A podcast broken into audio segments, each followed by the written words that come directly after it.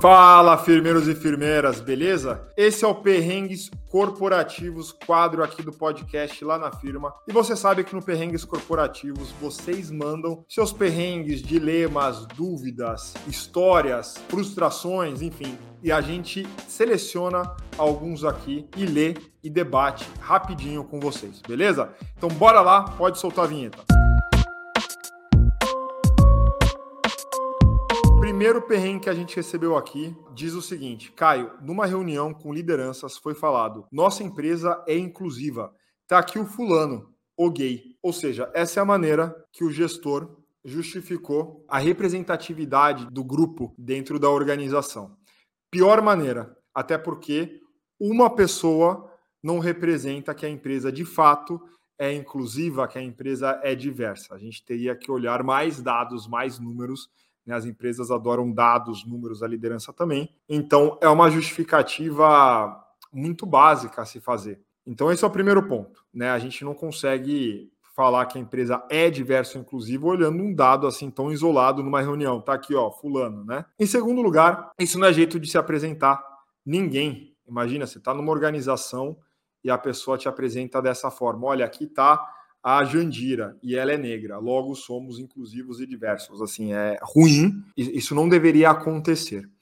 E aí, cada vez mais a gente tem falado na importância de levar os temas de diversidade para dentro das organizações. Conversar com essa liderança, conversar com as pessoas, conversar com as equipes para que a gente entre numa esfera de conscientização maior às vezes até as áreas que cuidam desses temas, né, de diversidade, de inclusão, elas, claro, elas têm um repertório maior sobre o tema e muitas vezes os conteúdos que elas levam para a organização, para as pessoas, podem ser bastante avançados ou podem não alcançar o contexto ou momento das pessoas daquela organização. O que eu quero dizer é o seguinte, que muitas vezes a gente tem que começar pelo básico. O básico do básico, que seria algo do tipo, o que não dizer, como não expor as pessoas. Assim, é, parece básico, né? Eu não estou discutindo qual é o conceito de inclusão, de equidade, de diversidade. Não, estou falando de exposição, estou falando de respeito ao outro, estou falando de empatia. Então é importante a gente pensar sobre isso, porque muitas vezes a gente entrega, a gente, estou falando organização, né? A firma entrega ali um treinamento de diversidade, uma palestra e fala, beleza, aqui ó,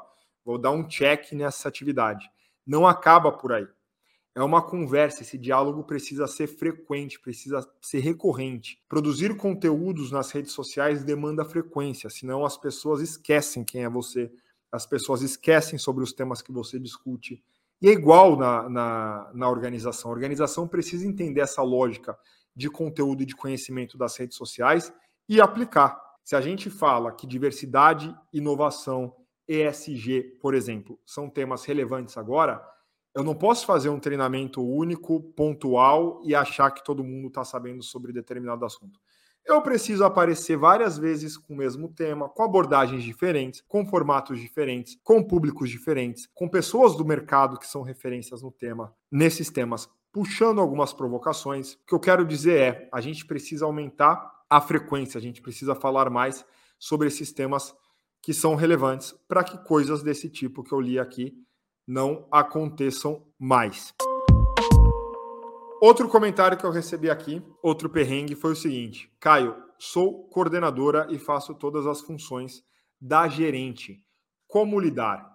Muitas vezes as pessoas não gostam dessa situação quando entendem né, que as atividades são basicamente iguais à do nível superior, principalmente porque inicialmente vem uma sensação de que a gente não está ganhando o suficiente e está trabalhando demais. Ou que a gente poderia estar tá no nível superior e não está. Tem várias questões que giram aí em torno dessa, desse desconforto. Primeiro ponto aqui de como lidar é entender de fato se são as mesmas atividades. Pode ser que a visão que a pessoa tem, essa pessoa coordenadora, vá até um ponto, vai até um limite, e que a gerente tenha outras atribuições que não são compartilhadas com o time, ou seja, que as pessoas não sabem exatamente 100% das atividades dessa gerente. Então, acho que o primeiro cuidado, o primeiro ponto aqui é entender o todo.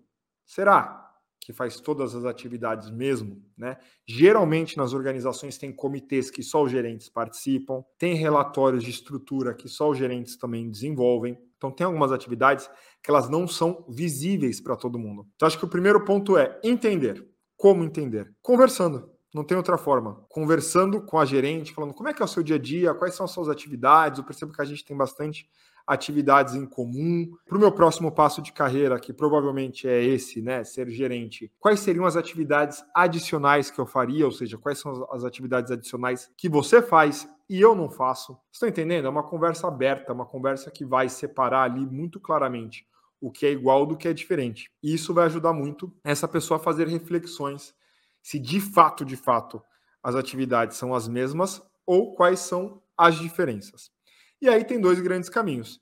Se há diferenças, beleza, e a pessoa quer se tornar gerente, é o que eu preciso fazer, como eu preciso me desenvolver para ter essas atividades ou para chegar a ser promovido ou promovida aí como gerente, ou você sente que eu estou pronto pronta aí para essa posição.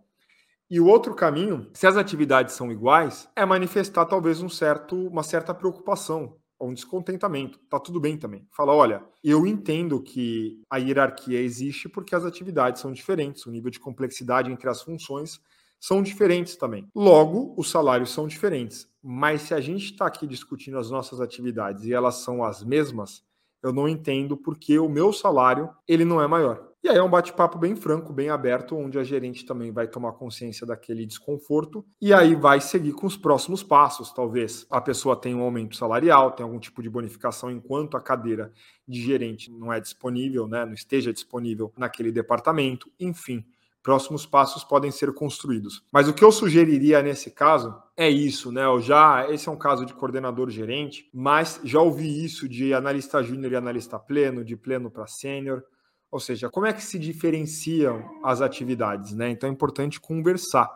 E um outro ponto, quando a gente pensa sob a ótica de, de remuneração, é de que a gente não é remunerado apenas pelas atividades que a gente tem naquele contexto, naquele momento. Muitas vezes a gente é remunerado pela nossa experiência, pelo nosso tempo de experiência. Então pode ser que a gerente também, vamos pensar num cenário que ela tem as mesmas atividades da coordenadora, mas pode ser que ela tenha um tempo maior de experiência, o que dá para ela outras competências, outro tipo de navegabilidade na organização e que justifica um salário maior.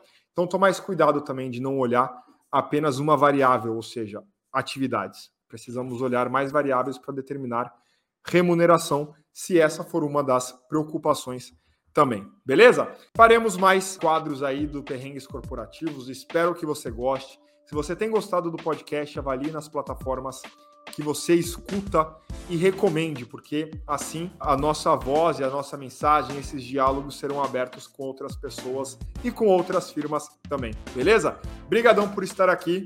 Best regards.